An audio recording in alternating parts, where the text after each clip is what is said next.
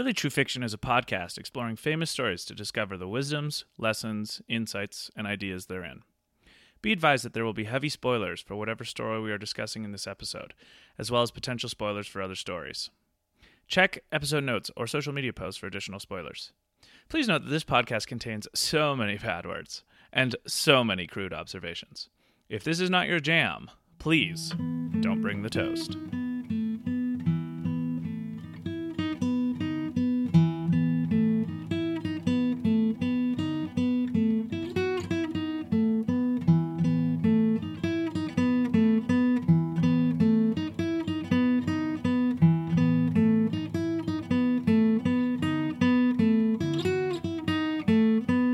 And welcome to another episode of Really True Fiction. My name is Luke Mason. And my name's David Parker. David, how long realistically would you wait? How many years would you wait to paddle down a river? Huh. I guess it would really depend on whether I could get on one of those, you know, paid for guided tours or not. Yeah, I guess the private the private tours would be better for you. It seems to me that the the tours probably bought up all of the slots for going down the river and passed some kind of bylaw so Hmm. that people had to buy slots so that they could know they could take turns. Bonus question, would you wear a helmet? Definitely, yes. yeah. Nobody wants to get their, you know, their melon broken open on a stone like some kind of like fat watermelon. yes, I uh I found it supremely foolish of Alexander Supertramp to not wear a helmet. Alexander Supertramp is quite the fellow. He just uh he plays by his own rules. Yes, yes. I also want to say uh happy new year, David. True, this is our I guess our first recording Our and, first uh, recording in 2021. Man, 2021 already turning out to be quite something, eh? well, yes. uh, and it's just kind of neat to think that this is the third year of a number that we are recording in. I know. Before you know it, we're going to be like 10 years into this and, you know, Yeah. have have a whole history Well- of podcasts. Also, maybe a nice little serendipity here. This is episode 75. So our Oh, 75th episode. Yeah, that's kind of crazy to I think like about that too, eh? a number. You know what I mean? I don't know why. 75 has always been an appealing number to me. It's like it's because it's both a 5 and a 25, you know? Yeah, It's like a it just feels like it's a good. It, it feels like a solid number. Well, like it's one of the pillars of the number community. it's a marked number between uh, you know 50 and 100 yeah, it's like an Yeah. important number on the way to 100 so yeah we're uh, three quarters of the way to 100 man. Hundred uh, episode 100 is going to be epic. yeah I what are we gonna feel- what are we gonna do um 101 dalmatians i don't know I think we should have like some kind of poll of our fans and be like, maybe episode 101 we should do 101 dalmatians. I think that would make a lot of sense to be honest. yeah. For episode 75 today we're going to be doing the 2007 film into the wild starring emil hirsch william hurt marcia gay harden jena malone kristen stewart catherine keener hal holbrook and a couple other people i don't know i probably missed someone. And this one i didn't really know this at the time but this movie's directed by sean penn. Did you know that? Oh, I did not know that. yeah. Wow. and quite famously also the soundtrack uh, with songs a few original songs re- uh, written and recorded by eddie vedder the lead singer of pearl jam. So True. i'll have a few thoughts on that later in the episode because uh, we i think the soundtrack of this film is part of its just wonder and beauty i was thinking though because i actually was talking to a friend about this today at work and when i said we're recording into the wild she was like is that fiction no, no. Well, I mean, it's sort of fiction. So yeah, what I do you think- think about like this style of fiction, David? Does this count for us? Yeah, I mean, maybe it's about the fictions our minds create, right? Well, this is clearly not a documentary. Well, is music fiction? I don't know. You know what I mean? Like, yeah. Well, because for for those of you who aren't familiar with the Into the Wild film story, this is based on a book by a Jon Krukauer, maybe I can't remember exactly how to say his last name. And his book is based off the journal entries and testimony of this one guy and his family Christopher Johnson McCandless, who traveled around the United States for a couple years and then went up to Alaska, where he ultimately passed away, but went on his own. So this is much more based on a true story than like Robin Hood. That's no, I mean it's a valid point. I I guess we, but it's our podcast. exactly. yeah. but it. it's like it's interesting because it's like Into the Wild is like it's like closer to the source of the legend than Robin Hood, but it's like very much on that continuum, right?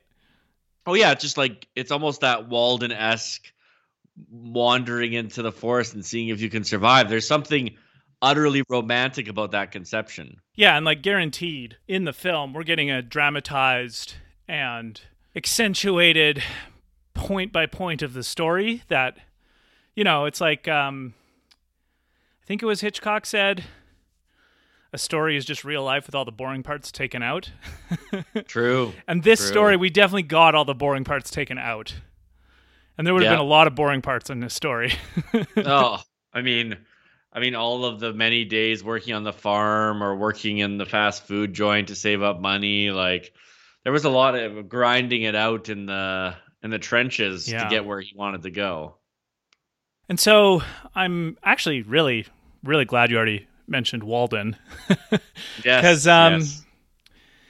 You know how we often talk about there being kind of two main strands of American literature?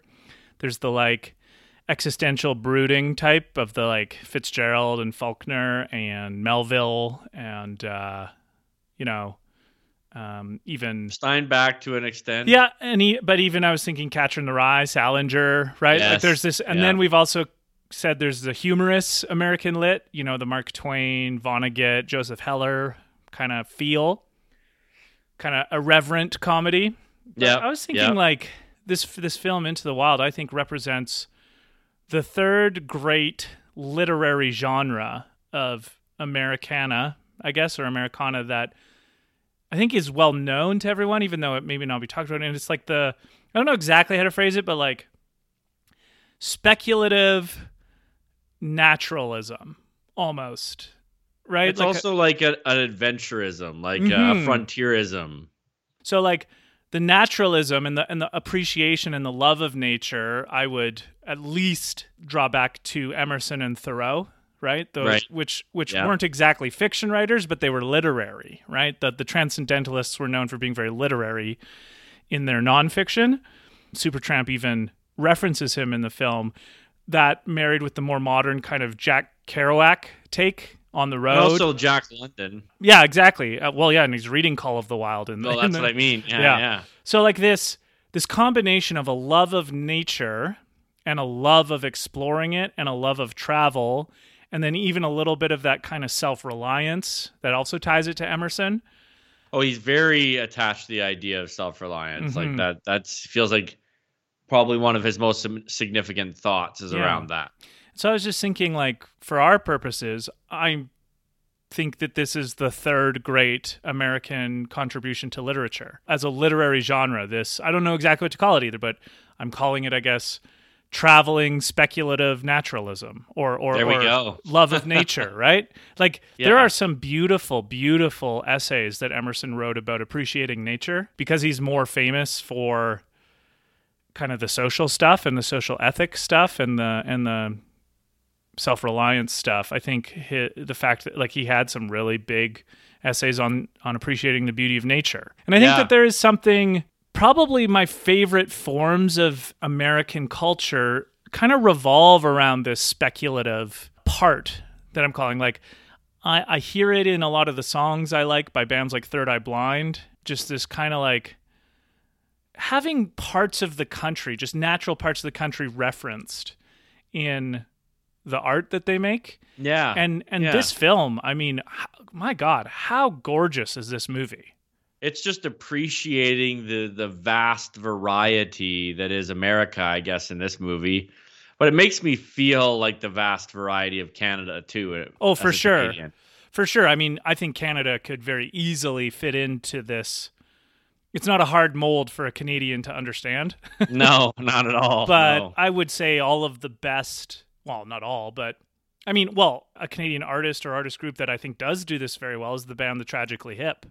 True, right? Like some true. of their mass appeal for Canadians is the fact that they'll reference these tiny places in Ontario or Manitoba or Alberta, Yeah, right? Like just True. and and it's something about being both excited by and humbled by the vastness of a terrain, right? Yeah.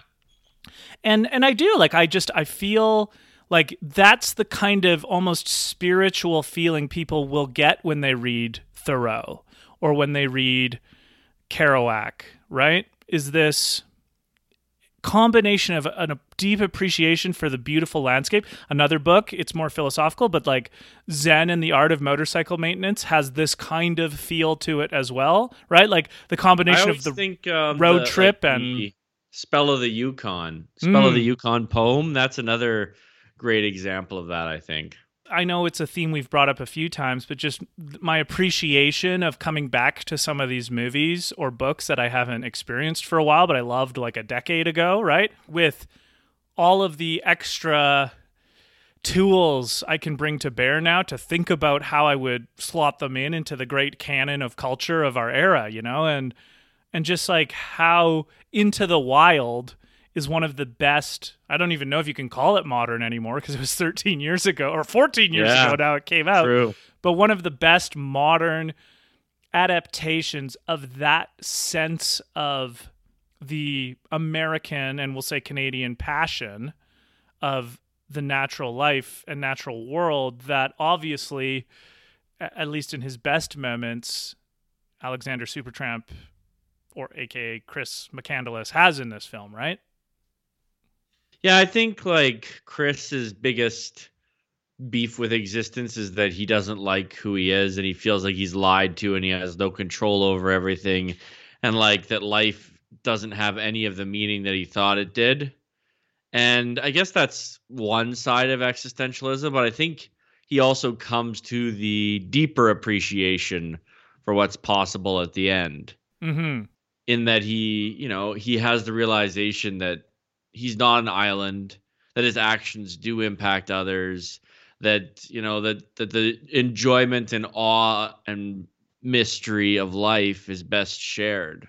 Yeah, totally. And I think that that's why kind of the way the film is made and how it slots in all of these different experiences he's had leading up to his time in Alaska, interspersed with all of the scenes in Alaska. Like it's really well it's a really well crafted film in that sense, where you are building a sense of what brought this guy to Alaska, but simultaneous while you're seeing scenes of him already there, which is kind of interesting, you know? Yeah, absolutely. and that sense of uh, happiness is only real when shared. I just feel like, and I mean, we'll talk about that a little bit more in depth, I think, but I, I just, I felt a very, I don't know, like this is just the kind of movie that makes me feel uplifted, even though it's a very sad ending. Well, it just it, it's almost like that Benjamin Button esque Mm. glorification of the beauty of life, or even that American Beauty kind of monologue at the end about how it hard to be be it's hard to be angry when there's so much beauty, right? Yeah, because like of all of those, all the scenes throughout the film, even though he's so often by himself, he seems happiest when he's interacting with all of these strangers he comes across and then gets to know a little bit, right? Or like remember when he surprises the couple that he was in the Mhm. RV with for a while? exactly. Like at the next place that he finds them, like Big smile on his face the whole Yeah. time, and his the relationship he he um, develops with that older guy, Ron, I think his name is at the end. Yeah, I, yeah. to the end. I actually watched this one with my mom and dad, and my mom said that was her favorite part. Is just the the connection you can have with people at any age, at any Ah, time. yeah. So yeah, I think uh, we'll get into it. But just before we do a, a kind of quick plot rundown, just want to say thank you everyone for taking a lit time to listen to uh, Really True Fiction.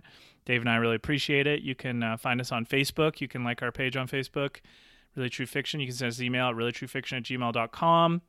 Um, you can subscribe to us wherever you get your podcasts from, any of the apps. We're on all the major ones so that uh, you can get a notification every time we release a new episode. We try to release on Sundays, and uh, we really appreciate anyone who's listening. Uh, it's been so much fun, and we've seen a little bit of growth recently, and that's always really exciting to imagine more and more people hearing our voices out there in the ether and the nether regions of the slip yeah, space it's of time. Crazy to think like people are actually starting to listen to us talk about these things. And I mean, I think one of the coolest things, and I think you and I would agree that we branched out into having our some of our friends come and talk about Yeah. things. My hope is that one day maybe a random guest that we've never met before, either Totally. of us, reaches out and says, "I'd love to be on the show." Yeah, if you are uh, interested in being a guest on Really True Fiction, no sweat, of course. Just send us an email and we'll talk about what movie or book or whatever to do. And I don't know, like I, I'm sure it's similar to you, David. There are some podcasts I'm listening to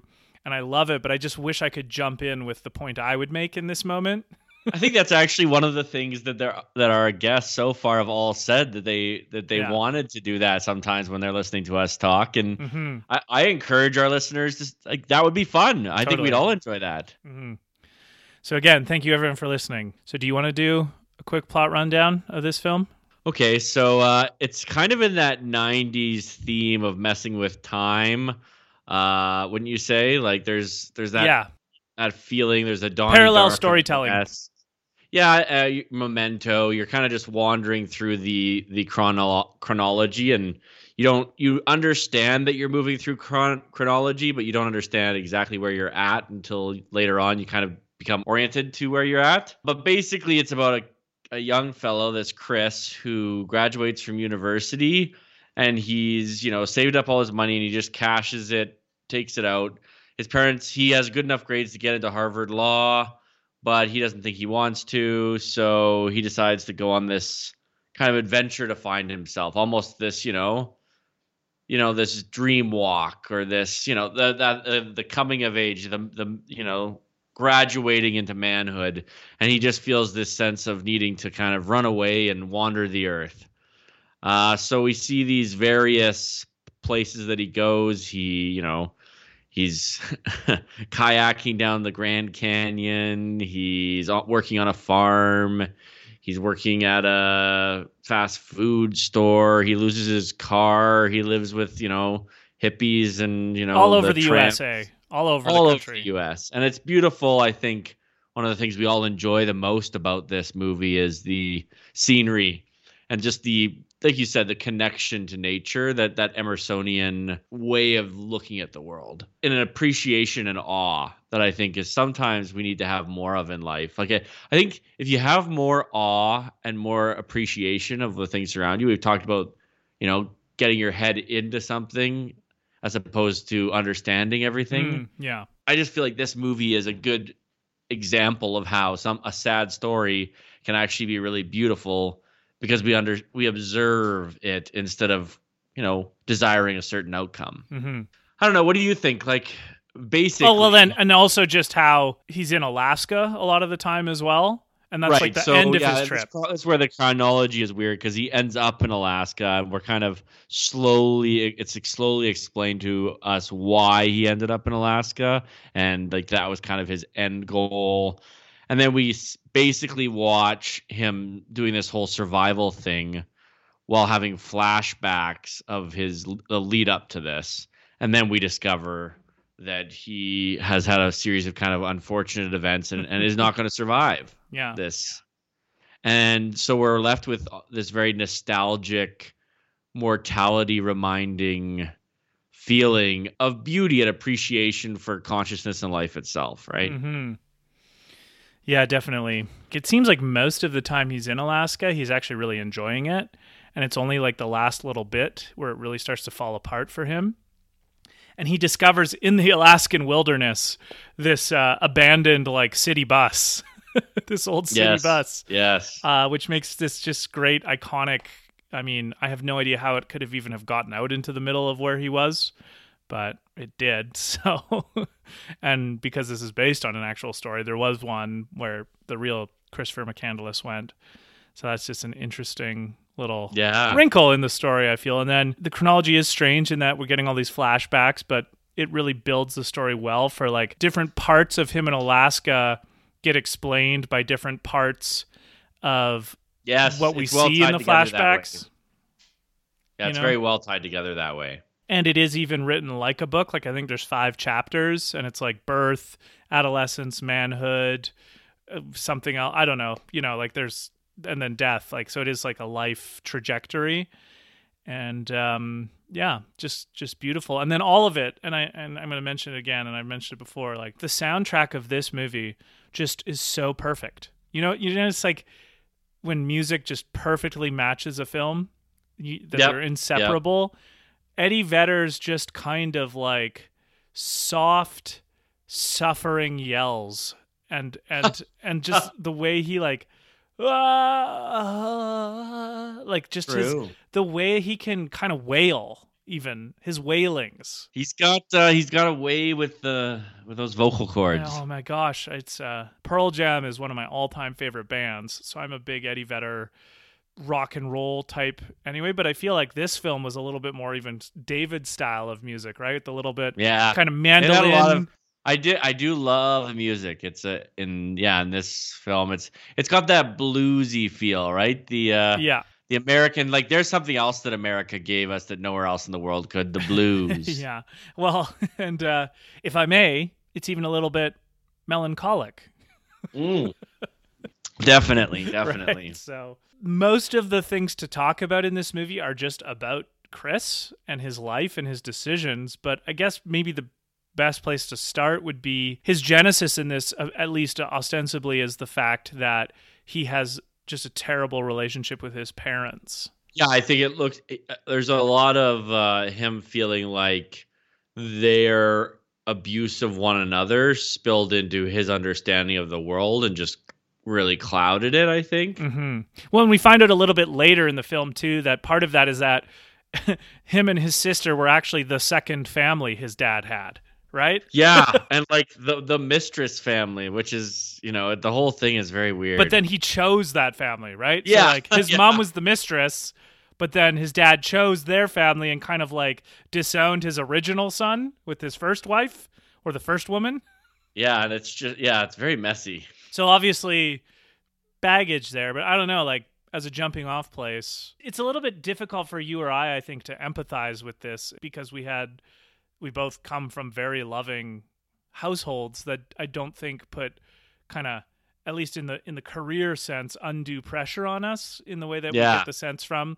So like I don't know, I guess we have to almost be totally intellectual or conceptual about it, but like did you feel any pull with his like what did you think about that whole I don't know. I guess I felt like Chris this all this this pain, it's not very well brought out in the movie, but this pain that he has about his parents, I did I, I felt like he might want to do this anyway. Like I, it was almost like it was okay, do, I'll put it in the form of a question. Do you think he would have gone on his wanderings without his parents He probably would were? have written them a letter or something to explain why, but I think he still would have gone Hmm. because I think his his issue. But the question, I guess, the fundamental question of this character is. Was it his angst about his parents that made him feel angst about the entire world? Hmm. right because he he's got a lot of criticisms of modern society and i'm not saying those criticisms are wrong i'm just saying he's very negative about everything and usually I I see that as a sign of like an immature mind Mm. right if, if you if you aren't excited about anything in the world if everything is just kind of a downer or then i, I just don't see you as very open-minded or or curious about the world right Yeah, and I mean I guess he was only 22 when this happened. Well, that's what I mean. I, I don't think that he's kind of had the time to understand that maybe, you know, his own individual pain is not so mom- momentous as he might have thought, Hmm. right? Yeah, because I mean, especially at that age, your emotions are just still so raw. I think they sure were for me. Well, and I think and I think it's impossible. I mean, I remember when I was that age, it's impossible to explain to yourself what you're going to know when you're uh, when you're older, right? right. you're Yeah. So like everything you feel just is so intense and real and and if you could step away from it for a little bit and be like actually this is going to happen a couple of times and you're going to get used to it, right? Yeah, and and you're right. Some voiceover from his sister says that he was very engaged and aware of um, apartheid going on, I guess, in South Africa, and um, the famine in Africa more broadly. So those are the two major political issues and and socio political issues that he was pretty passionate about, I guess. And I mean, again, like to I, I certainly remember. I, I feel like I was the kind of person who, if I was in university during that kind of time, that's the kind of stuff that would have riled me up too. Just, just yeah, I think how I was. I think it's like how a lot of people feel about injustice whenever they see it when they're in university. Like it's kind of annoying because when you're in university, you don't really have any power to do much about it, hmm and yet you just feel so passionately about these issues, and like you want change now, and you're kind of you know you're full of hormones and and you know instant instant gratification desire right And you have this kind of weird place in your life where you have a lot of time to study these things a little bit more in depthly than the general population.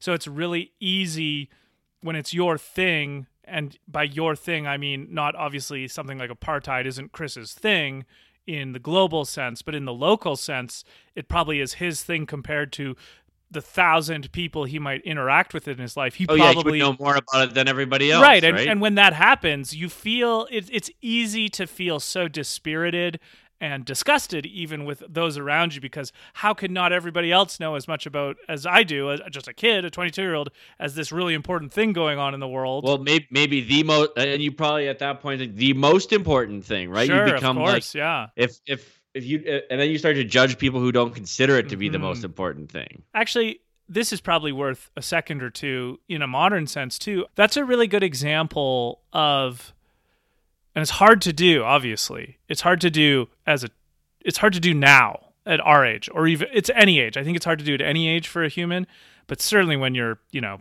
20 to 22 in university is um not jumping down the throats of people who don't know as much about you as you do on your passionate thing Yeah, and, And- instead of instead of like getting after them for not knowing it exactly like you do, maybe being excited to tell them about it, that would totally change the dynamics of a oh, conversation. Oh, for sure. And certainly to be avoided, it would be like moralizing to the extent of like, oh, you don't know about this, you're a bad person. Or Oh, or you don't use the right words. Do a lot, like because they use their thing. Oh, you don't know that? Like, what do you know? Yeah, right. and and part of it is just kind of building an awareness of life of like a lot of other people who aren't in university, Mr. Christopher, have jobs and families and a lot of other things that are going to take up their time that are important to them. That sure, I think when it's when it's something like apartheid, everyone could have a little bit of knowledge about. That's probably not an unfair thing to ask of a would be enlightened society. I'm thinking also of like people just using the wrong words now or the or like old words or um unsure of how to address certain topics and just the kind of I guess it, avoiding sanctimony on these kind of issues. Yeah, uh, yeah. I think sanctimony is always a negative character trait to to see in yourself. If you be, if you're becoming sanctimonious, that's probably a signal that you need to do some serious personal self reflection. Well, and I mean, I from per, for me personally, my peak sanctimony time of life was age 22 to 25, for sure. yeah, I just think that that uh, sanctimony is an indication of a really uh, def- defective character. Like at, at that point, if you can truly be sanctimonious, you've lost your grip with reality. Because everyone should be at least self-aware enough to realize their own mortality and their own, you know, inability to know all things. So sanctimony is like there's no humility in sanctimony. It's literally taking pleasure from like a fantasy in your head. Okay, but um, do you think that there's something particularly like th- this age group we're talking about, like 20 to 25? I just feel like that age group is uh, particularly susceptible to this kind of thing, you know? I think it's just they want to feel a part of something and they're f- trying to figure out their place in the world and it's a big world and they haven't, you know, really settled into any uh, kind of identity. And so they're they're like test they're trying on identities, you know what I mean? Mm-hmm. I'm circling around it, so I'm just going to talk about it directly. Like, I think the modern version of this is so much of policing people's language for not the quite most up to date version of how to correctly signify or categorize something. So I was listening to a podcast today about a person who's a, a law professor at Yale. And she was telling an anecdote about how one student just got like verbally bullied by all the other students because the student used the word prisoner. That's not the right term anymore. It's incarcerated person. Cause, What? Because, well, th- and the justification is prisoner is too stigmatizing, right? Oh my god. Well, look, whether or not that's true, the fact that you would, in a huffy and puffy manner, talk someone down in the classroom in front of everyone else for their unforgivable ignorance on that kind of thing is almost completely different on whether or not it's a stigmatizing word to use, right? Right. and I just I I, I I'm not I, I'm being a little bit harsher on this. I think because I know it's something I suffered from a lot when I was in that stage of life. So it's almost Right. like a it's like a retroactive mea culpa on my part to note it. And I, I don't know, like I definitely feel like that might be kind of like Chris is a little bit like that in the movie, but he's a little bit passive about it too. Maybe he doesn't quite rise to that level, but I think your point is good, right? Like it's it's just uh anything sanctimonious of Chris is not anything around his best parts. No, no. And actually, it's not even the parts that the people who love him like, right? They're like, they're constantly like, shouldn't you tell your parents where you are? Mm-hmm. And he's just sanctimonious, like, you don't know what they put me through. Yeah, he's um he's too he's very rigid on that point, right? He's like he can break but can't bend when it comes to his parents, Exactly. and it's too bad. It's very it's very It too, too bad because I think there'd be a lot of potential for him to have more joy if he just let go of that pain and anger that he was holding on to. Oh, for sure. I guess that brings us into the part where he meets Rainey and what was the woman's name? I can't remember. I don't remember either. The couple in the the couple in the what were they? They were rubber tramps and he was a leather tramp. Yeah, exactly. Rubber tramps. Yeah, that's right. And how he injected his way into their life. And I guess this is like the first time where they start asking about his parents. It might not be this scene, but they're like the first one to ask about him talking to his parents. And I think this is the part of the movie where he actually quotes Kerouac. I think this was the first introduction I ever had to Kerouac was when I watched this movie. It was the first Kerouac quote I'd ever heard. And maybe you can help remind me what what the context is, but he he says a whole bunch of things like rather than give me and then he lists a bunch of things that are useful to have, like I think grace or compassion or kindness says, give me the truth. Right. That that part really resonated with me. I think. I think what he wanted, why he wanted the truth was because he felt like his parents had lied to him that whole time. Like that's pretty obvious, right? Right. Yeah, and that was the context of Mhm. why he wanted the truth was because he felt had been lied to by the people who were supposed to be closest to him. Well, it definitely feels, even through the film, viscerally like his parents have this kind of look down. Not not his mom so much. She's a little bit more of a peacemaker or mediator, but his dad definitely has this like look down his nose expectation of him. And which she kind of, I think part of what he's rebelling against here is the concept that these parents who he knows have screwed up so royally are still willing to judge other people. Oh yeah, yeah. The like the Right? baseball fans who come into the bar in that scene. Yeah. And he's like, you guys were yelling at each other in front of us, and now you're mad that they're disturbing your dinner. Like, Mm. it just, a lo- I think he just feels that there's a lot of hypocrisy wandering around in the world. Yeah, and do you think maybe then, as more of a principle, like, do you think the truth helps diffuse hypocrisy later on? I think like I think you know Jordan Peterson talks about the idea of don't lie or you know tell the truth and and if you can't at least don't lie. Mm, And I think what telling the truth does more than anything is it isn't even about your relationships with other people as much as it is about your relationship with yourself. mm, yes. Like if you know that you aren't hiding things, you have a lot less stress, you have a lot less you're not worried about being found out, you don't, you know, have a cold sweat every time you think about, you know, Right, yeah, yeah. find out about the bad thing that I did, right? yeah, that's And true. I think that's why honesty is so valuable. Be- it's not because it's better for a relationship, even though it probably is. It's It's because it's better for you. Totally. I mean, soul. I've heard Sam Harris talk about this but as well, but even from a psychological standpoint, it's just less work to remember the truth. Yeah. right? Like yeah. it's And it's less and if you mess cognitive it up, work. then you're like, oh, maybe I misremembered it, and you're fine, right? You're not Yeah. a liar because Yeah, it's I think the phrase he uses is like you just all you have to do to remember what you said is track reality. yeah. Which is much much easier to do than tracking your own stories. It's- Because oh, as we know what if you forget them? What as I think we int- we intuitively know, and as a lot of psychological science, you know, grinds out, we are not good at remembering our own things, right? Like the little intricacies about ourselves are, are not easy to remember in in the Oh, ways that we, Yeah, I mean, like, if you can remember everything you've ever told anyone, then like, good on you. But like, if not start a podcast. yeah, I yeah, I don't. Uh, this is what I think. Podcasting is a real exercise in courage because I cannot remember everything I've said in every episode, and I'm sure someone will be like, "Well, you said this," and I'm like, "Yeah, I." I'm not, I'm not gonna be able to argue with them. well, I know, but I mean, like, this is because it's so it's funny. I mean, this is a little bit self indulgent, but I think it's interesting that because we've recorded episodes, you know, a year and a half ago at this point, even longer. So if we listen to some of our earliest episodes, I totally won't remember anything we talked about. And there might be things that we talk about that are like current event in our lives that I'll have trouble remembering.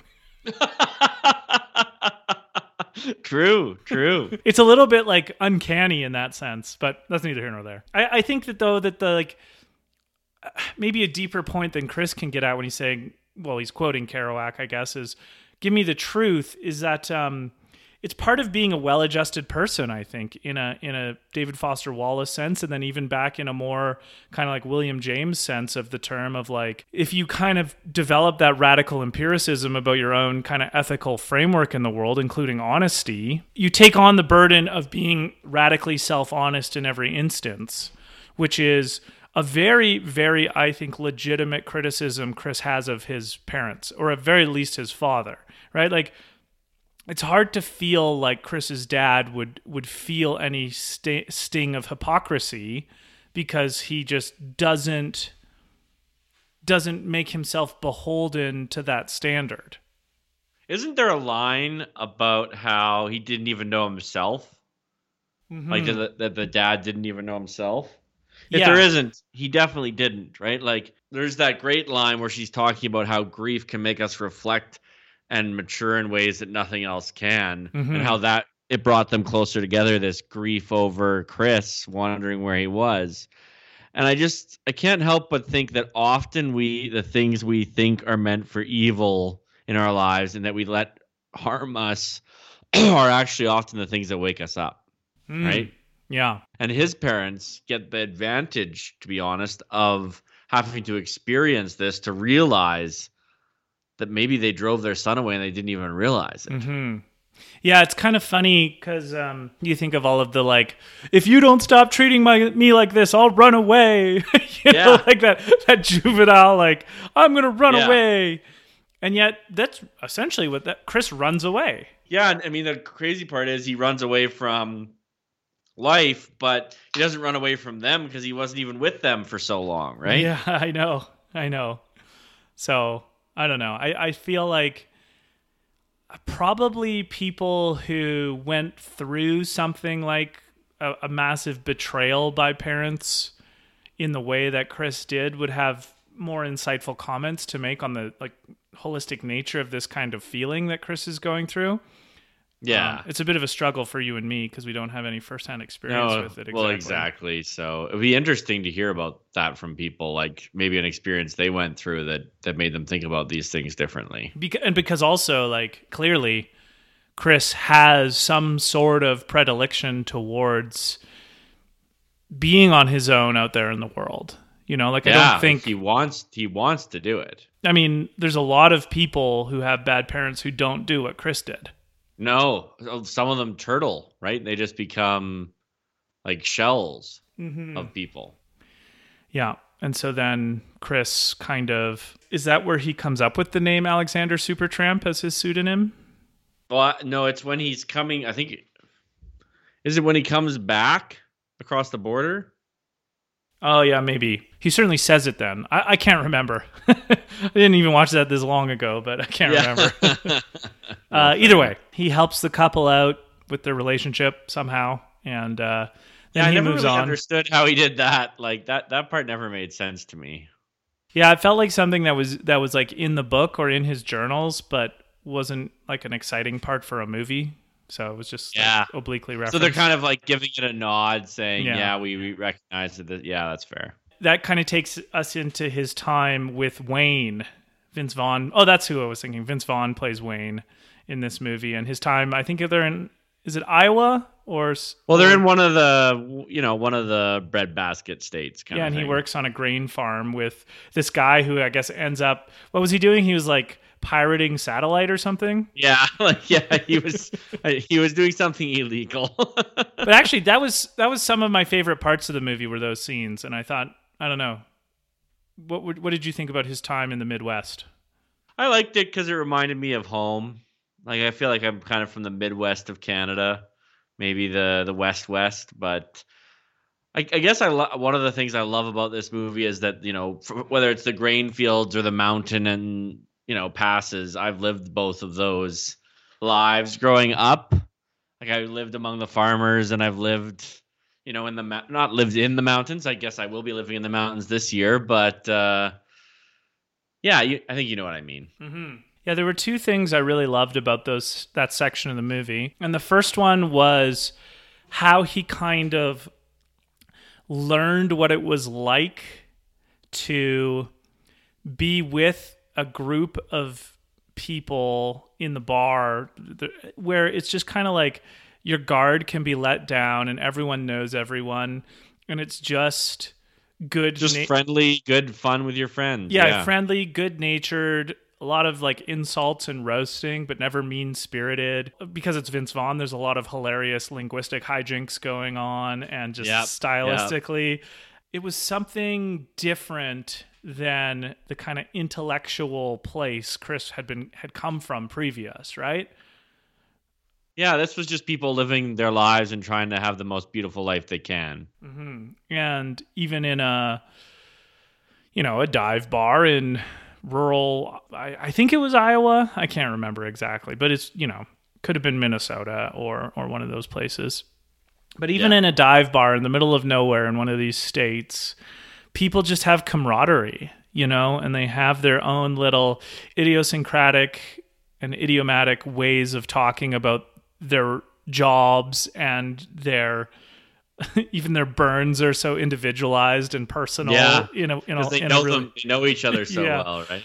and i think that that kind of it's not that it's impossible to get when you're a you know early 20s mid 20s university grad but it's just it's not it feels like so many of the conversations that I remember having at university, everyone was kind of being pulled to the next thing.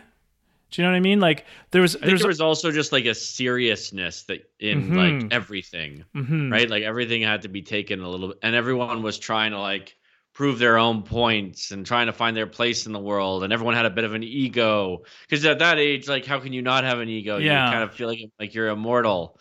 And in a weird way, it's like everyone's kind of on the clock. you Yeah. know, like whether it might not even be like on the clock for tonight, but like I'm on the clock in the sense that the semester's over in two months, and then what am I doing? And you're also like, I know that this whole school thing is going to be over eventually, and Mhm. then what? Whereas in this new environment with these farmers, no one's on the clock when they're not on the clock, right? So they can just have their actual personalities flourish and their actual thoughts. There's no jostling for status exactly, you know, in this in this environment. And there's something so beautiful about that. Stylistically and thematically, it was one of the most glorified parts of the movie. Was his was were the scenes in the bar and his scenes with Wayne. So that, I, th- I thought that was great. And that, and then the other section of his time with Wayne that was really meaningful to me was the scene where he's cleaning out the bottom of that grain bin. I guess that huge grain Yeah. storage bin because he's like having to get like use his hands very intricately and get he's got to get dirty right he's got to get Yes, right Yeah. in there to clean it and i just was like wow what a What a great thing for him to have to do. I know. I mean, like it's like our roof, our our time on the roofs, right?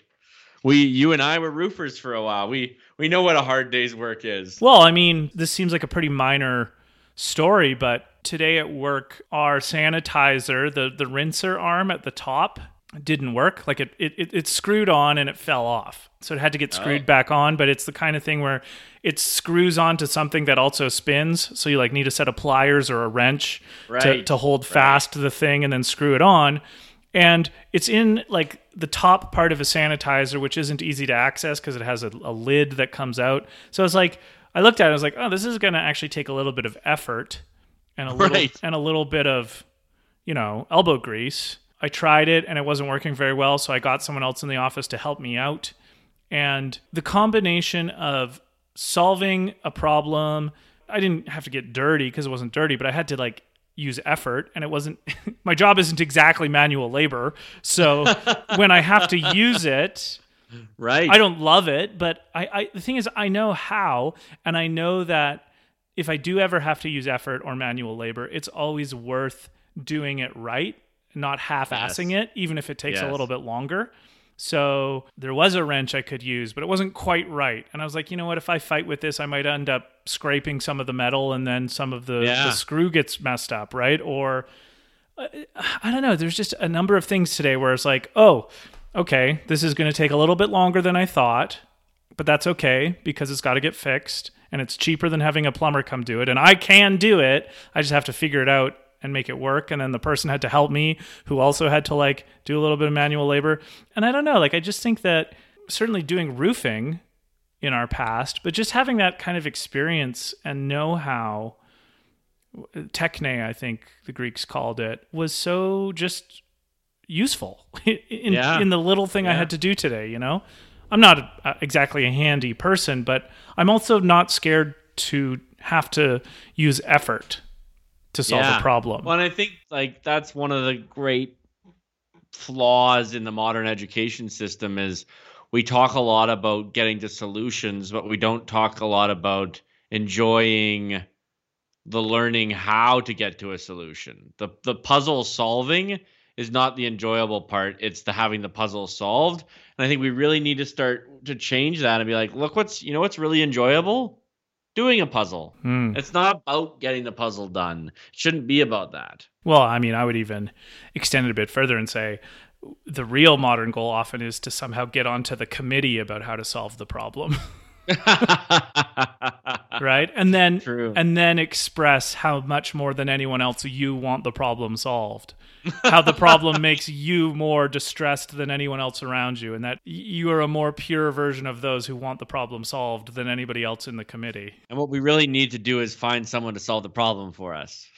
Yeah, and it was good foreshadowing for when he had to do a lot of that manual stuff in Alaska you know yes and and yes. it was just it was just such an interesting i don't, I don't know maybe it's just because it's on my mind more recently but i noticed that contrast between him coming from you know emory college in atlanta very and, and talking about geopolitics to cleaning the bottom of a grain elevator or a grain storage bin right not a glamorous not exactly no. like ivy league or coastal um it's not the normal trajectory for someone like that right well, there's that scene where he's walking into the town and he sees the guy sitting in inside through the window, and he's like, "That could be me," mm-hmm. and he and he hates it, and he has to leave again, right? And it's because like I think a part of him realizes that he wants that, and it bothers him that he wants it. Yeah, that's that's the when he goes uh, to L.A. and he sees yes. the two sides of L.A., which is a great part of the film. But then also Wayne is the guy that he's writing to in a lot of the voiceover and text we get in the film. And I just thought it was really interesting when Wayne asked him, What are you going to do in Alaska? It made me think about like the fact that Chris just wants to be out there, but he doesn't think too much about what to do when he's out there. no, it's true. You know? So it's kind of like this maturity of like, okay, I get that you want to leave something behind, like civilization or your parents, but what are you going to do when you are there? And I think so much of growing up is just thinking about what to do after you leave the thing that you don't want to. Yeah, what do you at. want to do for the rest of your life, right? Not not what do you want to do next. What do you want to always do? Well, might, this might be a weird tie-in, but it makes me think a little bit of our episode on the Patriot when we talked about. I mean, maybe this is a inauspicious day to talk about the vitality of American politics, but uh, of all of the major world revolutions of the last 300 years, it really feels like the American one is the only one that has a chance. And that, I would argue, is because of how a lot of people, but specifically people like Madison, really worked on, like, okay, well, what are we going to make this country into once we've declared our independence and Britain is free? Or we are Yeah. free of Britain, right? And that kind of sense or motif is what I get from Wayne. It's like, okay, you're leaving, you're revolting, you're having a you're having a private revolution. Yeah, but what do you want? What do you want out of it? What are you gonna do are you after that? The Like- end goal, yeah. how are you going to sustain it? And there's just like that kind of weird common sense wisdom from Wayne that is great. Yeah. So yeah, I don't know. Did you have any thoughts on that side of Wayne or Chris? Well, I did.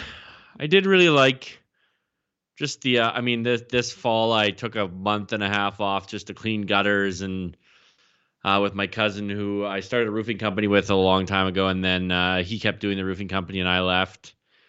And just going up there on the roofs again, and this is, I mean, cleaning gutters is a lot easier than roofing, but getting up there and just remembering what it's like to work hard and to sweat. I think people like they go to the gym to sweat and things like that, but I think it'd be valuable for people to remember what it feels like to sweat from like earning your money. Mm. Yeah. And Or- uh, I like I like to just I don't know. I guess maybe I feel that my life has gone back to that kind of thing to to rem- I think there's a security in knowing that you can make money using your hands if you have to. Oh, for sure. And there's something, I mean, we've mentioned this before, there's something very psychologically nourishing about having a task that you complete with your own hands. Oh, yeah. Like today with that sanitizer, once it was all screwed on and I spun it around and it moved and it went perfect, I was like, "Oh, fuck yeah!" Know? like it was a fuck yeah moment. yeah, yeah, exactly. Uh, and I might add now to anybody who's interested that the sanitizer now works much better. So fear not, fear not anyone who it worked. uses it worked. fear not everyone who comes to the club. So I think since you brought it up, maybe this is a good moment. It's not a long part of the movie, but I think it's really important when he actually ends up in LA.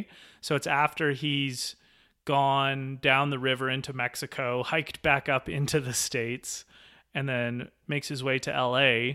And there's just these great parallel scenes between him seeing like the huge sadness and terribleness of all the homeless, the homeless crisis in LA, and then the super rich, kind of chachi looking people that he sees himself Yeah. as potentially being a part of.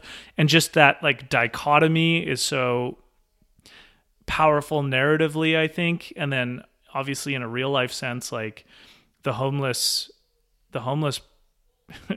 I don't know. I'd probably get called out in a Yale law school class for even calling them homeless, but Right, the, the homeless problem right now in those cities like LA, San Francisco, and a couple others on the West Coast, like it's just so much worse even than it was when this movie I came know out. it's it's And, kind of like- baffling the way that the world is going. That's why California is so fucking crazy. Like you see the the like the richest people in the world beside the most destitute poorest. people Yeah, in the yeah. world, you know.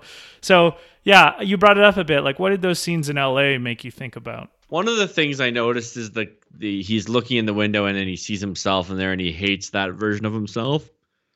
Yeah, like at a bar. like, well, it's interesting to be that judgmental. You know what I mean? But I think it comes back to that sanctimony, right? He feels like, oh, I'll never become that because I hate it. But it's like, well, you don't know what that person's going through. You don't even know what that, that person is doing, right? You don't know why they're doing it. Maybe the thing they're doing is helping more people than you could imagine. Like I said, David Foster Wallace, like you can sit there and judge people for driving an SUV, or you can like assume the best, right? And you get to decide those things, right? You get to decide how you think about things. You don't get to decide how things are that often, but you get to decide how you think about them. And I just don't feel like he's doing that. He's he's decided to like l- kind of like settle into an ideology about how the world is and he sees himself as morally superior to these other people for how they're living their lives. Mm. Although I think I, I don't know, it's like it's interesting to try and think about what the movie might be trying to say in those scenes because they're like mirrored against him coming face to face with like all of the homeless homelessness of Yeah. LA. And Yeah. it, it feels like the moment where he was a an advocate for you know the people of South Africa who were under apartheid or the people in Africa suffering from the famine but he never well I don't know maybe he went to Africa but it felt like the homeless people in LA was the first time he was actually face to face viscerally with Yeah, or, One of the real problems of the world. academic idea. Yeah, exactly.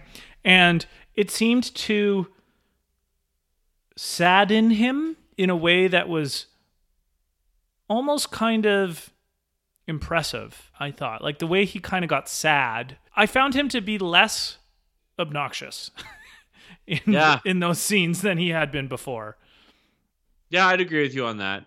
I think it was a humbling and like kind of a the I guess the impression I got from it was less profound maybe, but I at the heart of it I just felt like he was you know, he's like, "Oh, th- this lifestyle that I'm currently on has consequences down the road." And like he wanted to run from that too. maybe he saw himself as what he didn't like and was judgmental, but also maybe the best version of what we could get out of it is that there is something I don't know. I don't want to use moral language, but there's something quite sad. Like not not pathetic, but draining and demoralizing in in the best sense, like the most vital sense of the term demoralizing to have just like the this opulence beside all of this human tragedy and sadness.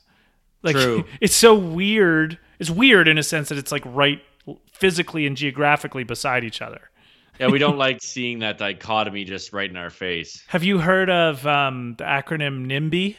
Oh yes, Yeah, not I'm in my sure you have. backyard. Not in my Yeah. backyard. Uh, the do-gooder who just Yep. doesn't want. They want to help homelessness, but just they don't want not, Not- if not it's in my, my backyard. Yeah, exactly.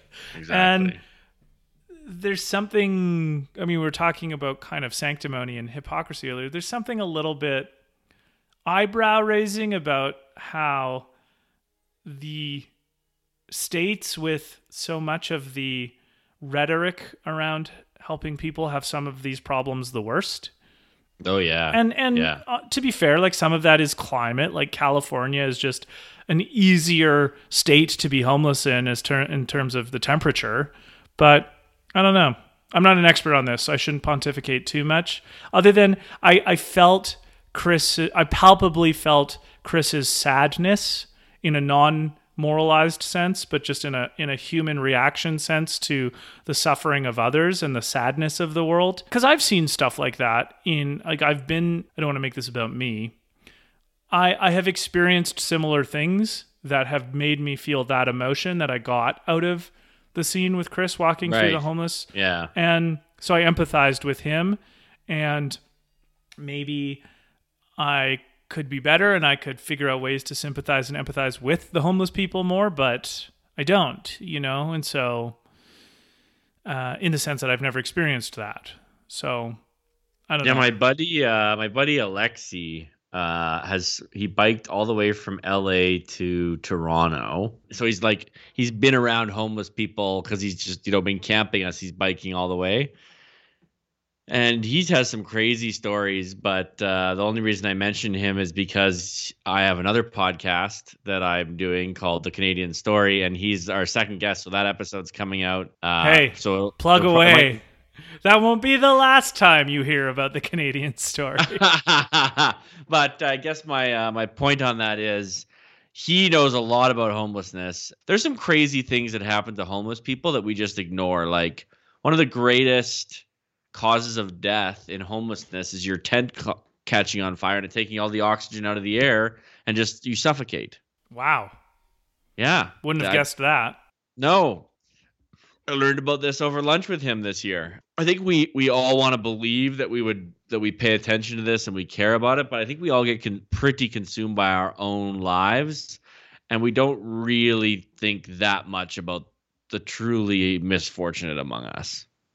And part of that non either non-desire or non-ability or non-default setting to think about that makes it a lot harder to solve problems, root problems around this kind of thing.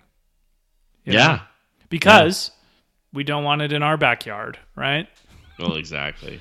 And it's not even like I can particularly blame people who feel that way, right? Oh, because I mean, you don't you don't want that in your backyard, right? I I have almost infinite compassion and sympathy for drug addicts or uh, homeless people or people who are suffering in this way, and yet I still wouldn't want my children to be playing around them. No, You know, no. like that's that's part of that's part of the like I don't have any children. I'm just speaking like we're hardwired at cross purposes for these problems so often, and I think a huge part of the problem is that we don't acknowledge the cross purposes that are going through our own minds, right? Very like true. like the, the the the different the pulling of different ways that any individual person has on an issue that has almost nothing to do with how they publicly profess they feel about an issue you know True. like i i recently heard um you might be interested in this because he was making a political point but the uh, British author Douglas Murray was on a podcast recently. He he asked a question that sounds rhetorical, but it really shouldn't be. Where it's like, well, why is it almost 50-50 between conservatives and liberals in every democratic election? Like, why Right. is it why is it so close all the time? And he says, well, it's obvious.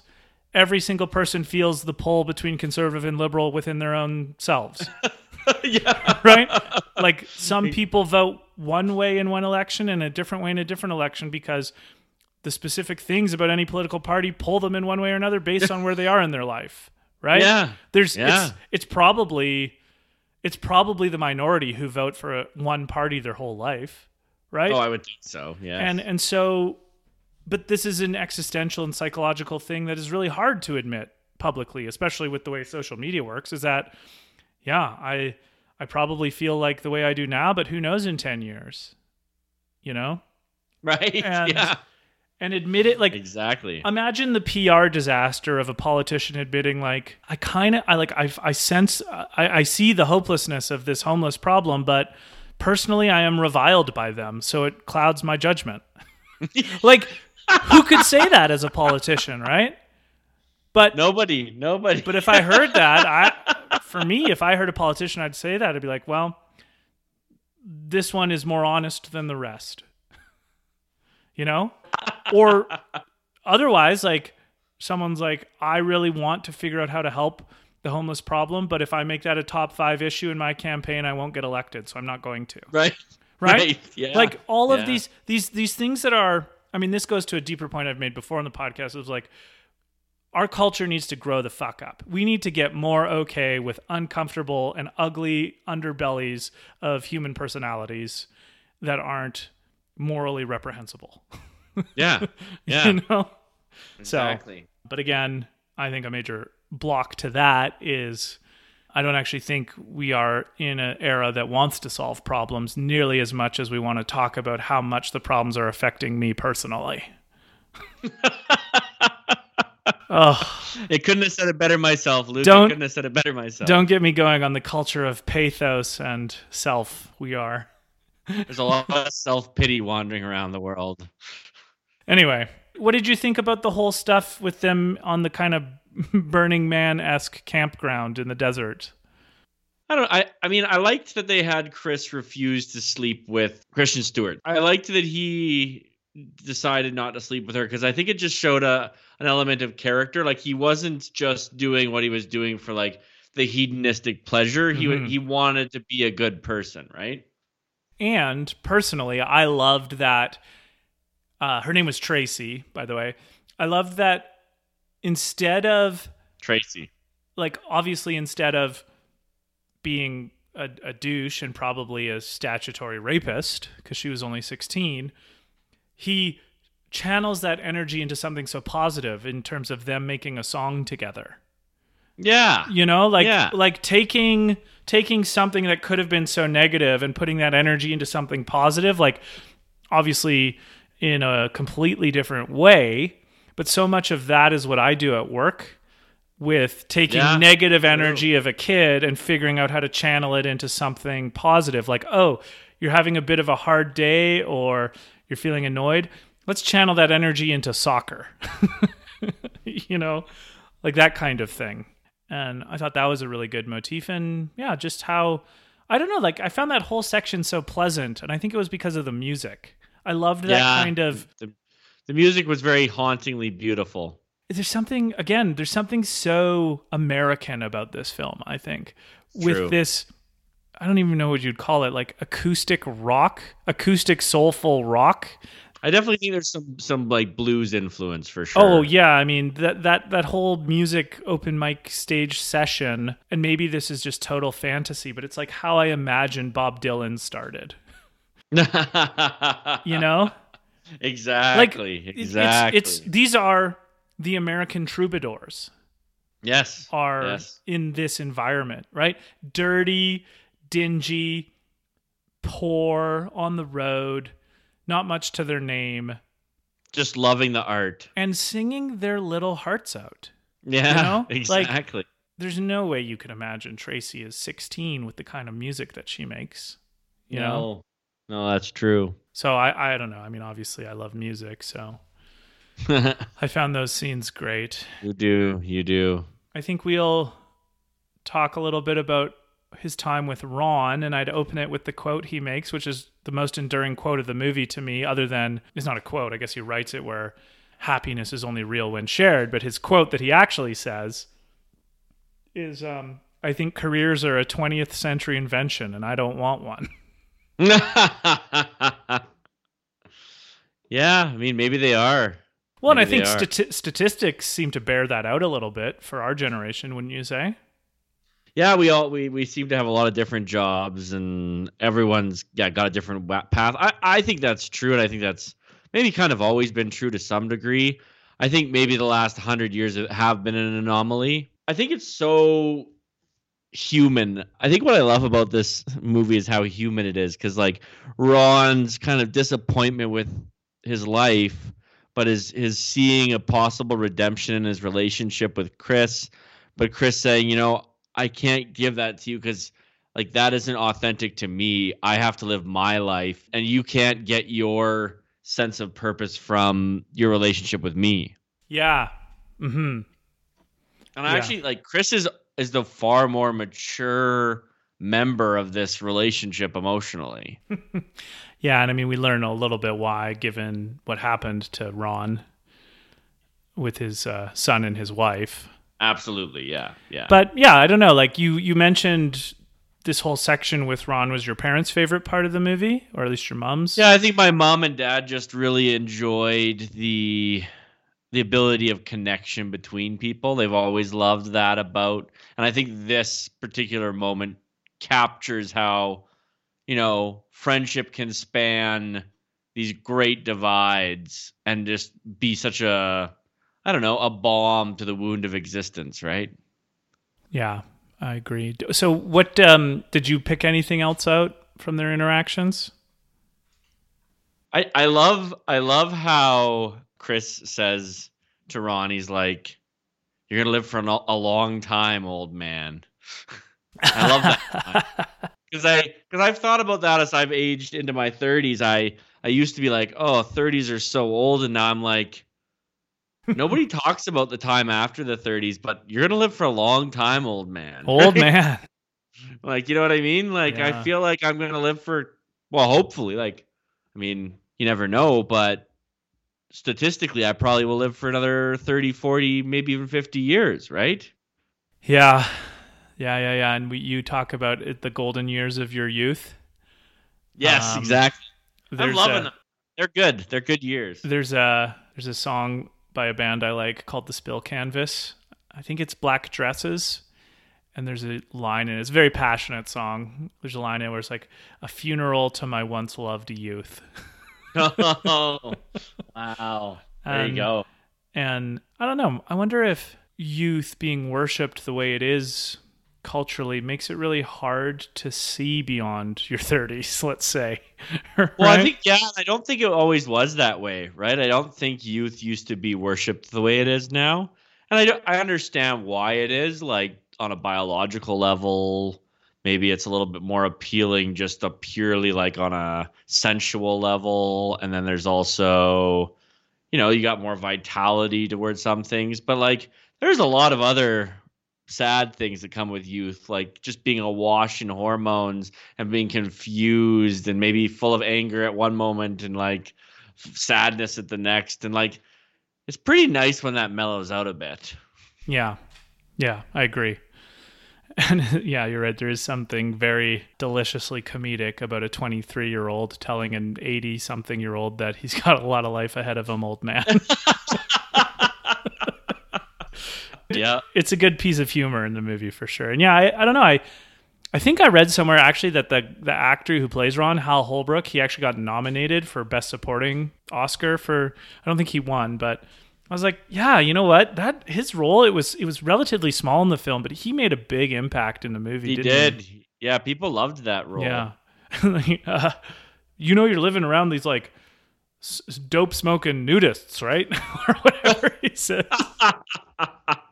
but it is Yeah, it never really bothered me. Never really bothered me. It really it really does go to show in a beautiful way the the sense of lifelong learning that yes. an open-minded person yes. can find themselves in. And I think And I think that's truly glorious, right? Yeah, and maybe this is another reason why your parents liked Ron and the scenes with Ron, but his that his enduring line is um, when you forgive, you love. Yeah. You know, and we've talked a lot about forgiveness on this podcast. If you if any listener wants to hear probably our deepest dive into it, like the last 20, 25 minutes of our Lion, the Witch, and the Wardrobe episode, we go into it a lot. But I, I really feel like it's one of the major gaps of our at least cultural world today is like what even counts as a, an apology or forgiveness? Yeah. You know? It's an obvious, necessary social mechanism. But I think what Ron is getting at in this movie and I love is that it's also a really important psychological one, too. Yeah, no, it's true. You know? It's true. The amount of of of toil and struggle internally you have if you don't forgive. I mean, I'm pretty sure it's happened to everybody. It would, it's a rare person that hasn't struggled with this at some point in their life. And I think if you search your soul, you'll realize, yeah, this is this is it it it, it destroys you damaging. from the inside out. Yeah, it's just damaging. Mm-hmm. And again, it solves no problems. exactly. So exactly. Yeah, I loved those scenes with Ron. So, of any of the things that happen in Alaska, which ones were the most interesting to you when you were watching this? I think the one that always strikes me from this film is when he's dealing with the moose meat, mm. and then all of his work is for naught. Nature just basically gives him a big slap upside the head and says, "You can't survive here. You can't even." And then the and then he's watching the the coyotes and the wolves eat eat the meat that he killed and that he's tried to prepare, and there's just this sense of how vicious life is mm. like we often praise life as this you know beautiful positive force but there's like there's a dark side to survival and it, it's not a respecter of persons yeah and the moose is definitely the most i think impactful scene in the alaska time and it made me think about how i guess i had a realization where it was like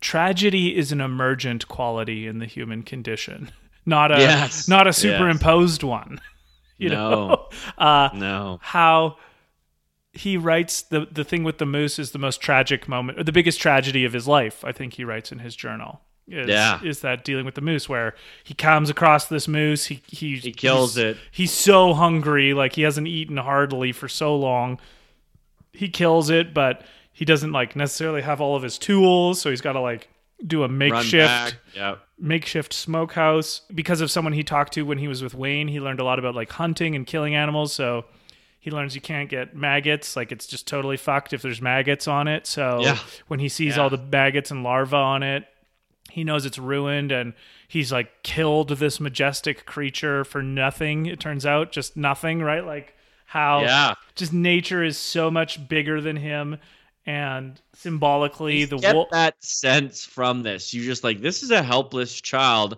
wandering in a world he doesn't understand. and then symbolically it's so tied in beautifully how the the wolves and the eagle come in and just eat the scraps yeah, and you can just exactly. and you can just kind of like if the wolves could talk or if the eagle could talk in their eye you see uh what the fuck are you doing here kid yeah. Welcome to the Thunderdome. yeah i don't know there, there is something so beautifully sad and wistful about the moose scene you know one of nietzsche's first works was the birth of tragedy yeah. And I guess it's kind of like when you first notice that all of your efforts were for naught and not really because of your fault even either and how you're like even worse off than you were before because you spent all your time on something that didn't pan out at all Yeah. but then other Yeah. than learning from tragedy i guess is all you can do Well, I mean, you don't have to learn from it, but it's certainly a better thing to do with it than nothing. Yeah, well, yeah, uh, yeah. I guess that's what I'm saying. Yeah. yeah. So that was definitely the most impactful part in my Mhm. mind. And then I think the second thing you just notice is that he really does love being there. That he really does love nature. Like that is an authentic joy that he's experiencing and getting to see it all and appreciating it. And I mean, even though it ends poorly for him, he does get those moments of beauty and joy, and they are the things that inspire him to die well. yeah, yeah. He does seem to die with this weird kind of like almost half smile on his face.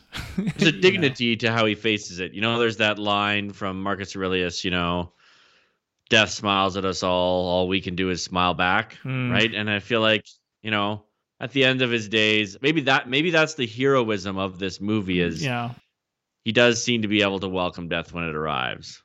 and just like cinematically, how after that the next shot is the bus, and the shot starts to rise up in the air. Right, we're Yes. getting a more aerial Yes. shot with with hard sun playing again. And Yep. you know, I just choked up. I I Oh, I, I was yeah. I just about started crying out of feeling.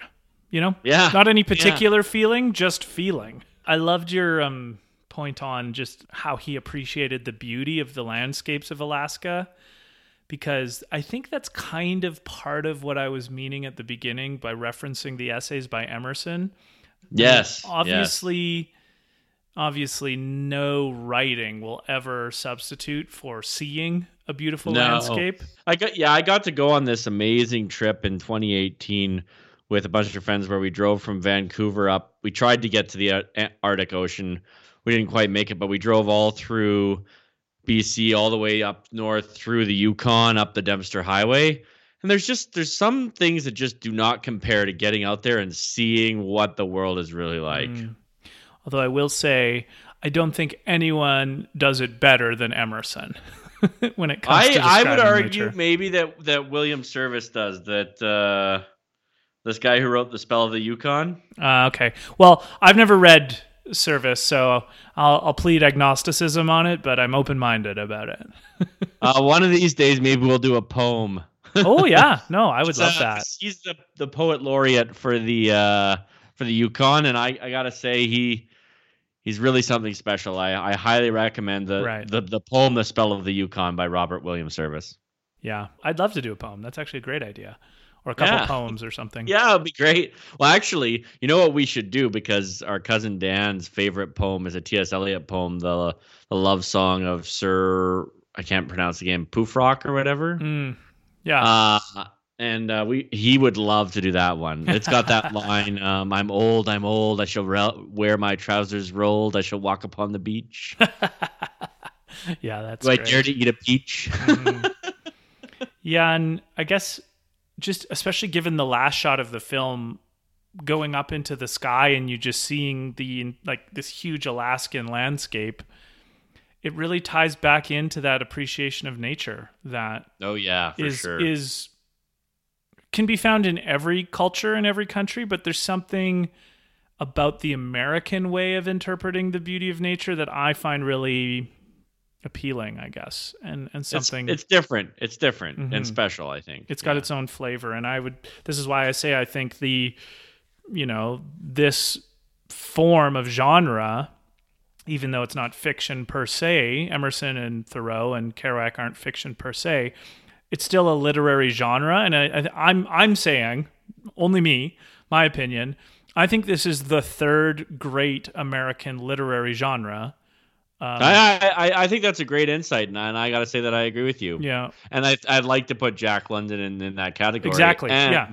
I think we should do a Jack London book. Yeah, and I mean there are some books I think that obviously these aren't in a vacuum. Like Jack London is a great crossover, I think, between nature, but also an existential brooding to it a little bit. You know, Yes, and true, and- true, and true. maybe even better is Steinbeck. Steinbeck Yeah. is very firmly in both the observing the beauty of the nature of the landscapes of And brooding, yeah. and yet also the existential part, you know. Whereas, like, I I really liked Hemingway. I like reading Hemingway, but you don't really get this beautiful imagery of the landscape. No, true, Hemingway, true. You just get Or I mean, for for that matter, Faulkner would would not. He doesn't. He's not really describing the beautiful landscapes. yeah. Yeah. So you don't you don't get a sense of the call of the wild with all of these authors in a way that this yeah, I mean, I've read a little bit of Kerouac and I've read a lot of Emerson and Thoreau and I'm just I don't know. I'm feeling, right? I'm not feeling any one thing per se, but I'm feeling in the same way that the there's end a there's a depth to it. It's like Yeah. deep calls out to deep, right? well and and how it's it's your relationship to the world without the positive or negative human intermediary that is pretty common for our lives you know? Yeah, my my buddy, uh, or actually my brother-in-law, said something to me the other day when we were watching that Our Strange Rock uh, documentary that that's on uh, Disney Plus, and he said they were talking about nitrogen and how it kind of flows through all living things, and he's like, you know, what is death? Death is like the ceasing of moving, right? But he's like, but our atoms aren't going to cease to move. Mhm. Everything that makes up what we are will continue on, yeah and so in a sense, we never stop Mhm. being. yeah Uh, it's just that this form formulation of ourselves ceases to be. And I think maybe there's some comfort in, in knowing that, you know, from dust we come and to dust we will return. Maybe that's the feeling we're feeling.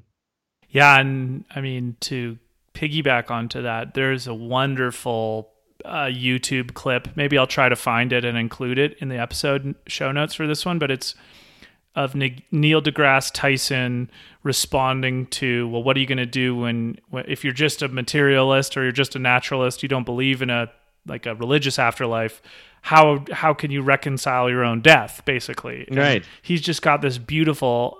I won't try to imitate it, but just this beautiful poetic answer of how his body will return from whence it came to to feed and nourish organic materials to become their own beautiful things and Right. it's just it's so it's the it's the, it's the best kind of the poetry of science that he can Yeah, that he can go. conjure up you know and i mean There's I beauty there I love too, Neil yeah. deGrasse Tyson so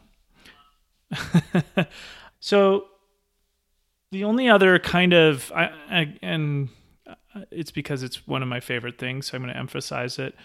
I think not only was the music perfect for this film, the musician was perfect for this film because I feel like Eddie Vedder is one of, if not the best exemplar in music of this authentic, speculative, curious about the world, but not pretentious beauty, right? Right. Like he's Right. he's got this haunting voice and this haunting singing voice. His entire career, his songs are about deep things. Like mm-hmm. Pearl Jam's breakout, I, I don't know if it was their debut album, I think it was, but it was definitely their breakout album 10, which came out in 1991. The hit songs are Even Flow, Alive, Jeremy, and Black. Even Flow is a song about the tragedy of homelessness, so appropriate for something we said earlier. Alive is a song about trying to reconnect with an estranged father. Jeremy is a song about a kid that kills himself in front of a class. And Black is about a failed relationship, right? So like Right. their hit songs that are getting tons of radio play are about deep existential life things in a way that True. you know the previous generation of Bon Jovi and Guns N' Roses just weren't. Right.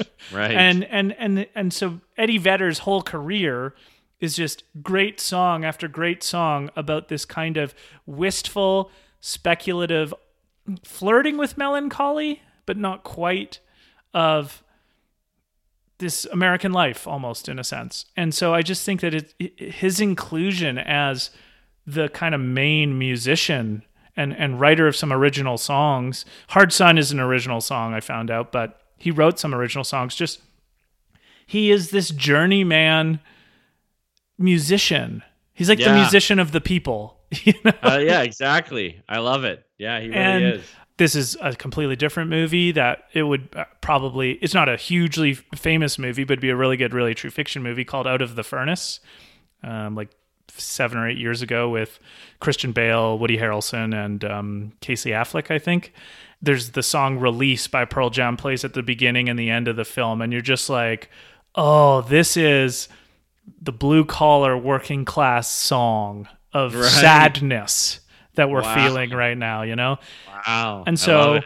I guess I'm just really expressing my deep love of I'm trying to find this thread in culture that comes to me from Emerson through the American experience and and the Canadian too, which I include the musicians like Eddie Vedder and Gord Downie from the Tragically Hip or like the troubadours, right? The kind of modern Yes. troubadours who sing about what it's like well, to Bob be a person. Dylan's definitely in that vein. yeah.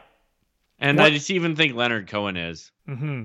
what it's like to be a person living in this time and place Yes, exactly. and nature being such a big part of the american experience in that way. So i just wanted to express my dear love of eddie vedder as a cultural touchstone for me. And his music is something that has made my life so much better. And so eddie if you're listening thank you. Yeah, yeah, absolutely.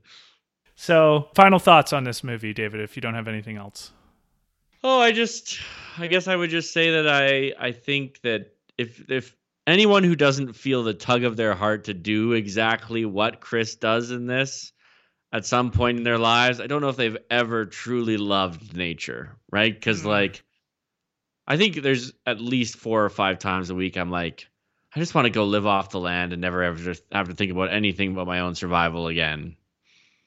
Yeah. Yeah, there's something very appealing about it. You know, checking out of civilization. I guess the kind of the deeper part of the deeper lesson of this film is how that realization he has at the end that actually his favorite parts of all of this were were Yeah, his memories and his his people. flashbacks, right? Like sharing those moments. So like this is an entire other podcast, so I won't get into it too much here, but I think it's really interesting is like there's a way of straw manning the concept of self reliance into pure unadulterated egoism, right? Like you, mm-hmm. you you're so selfish or you can't even conceive of other people.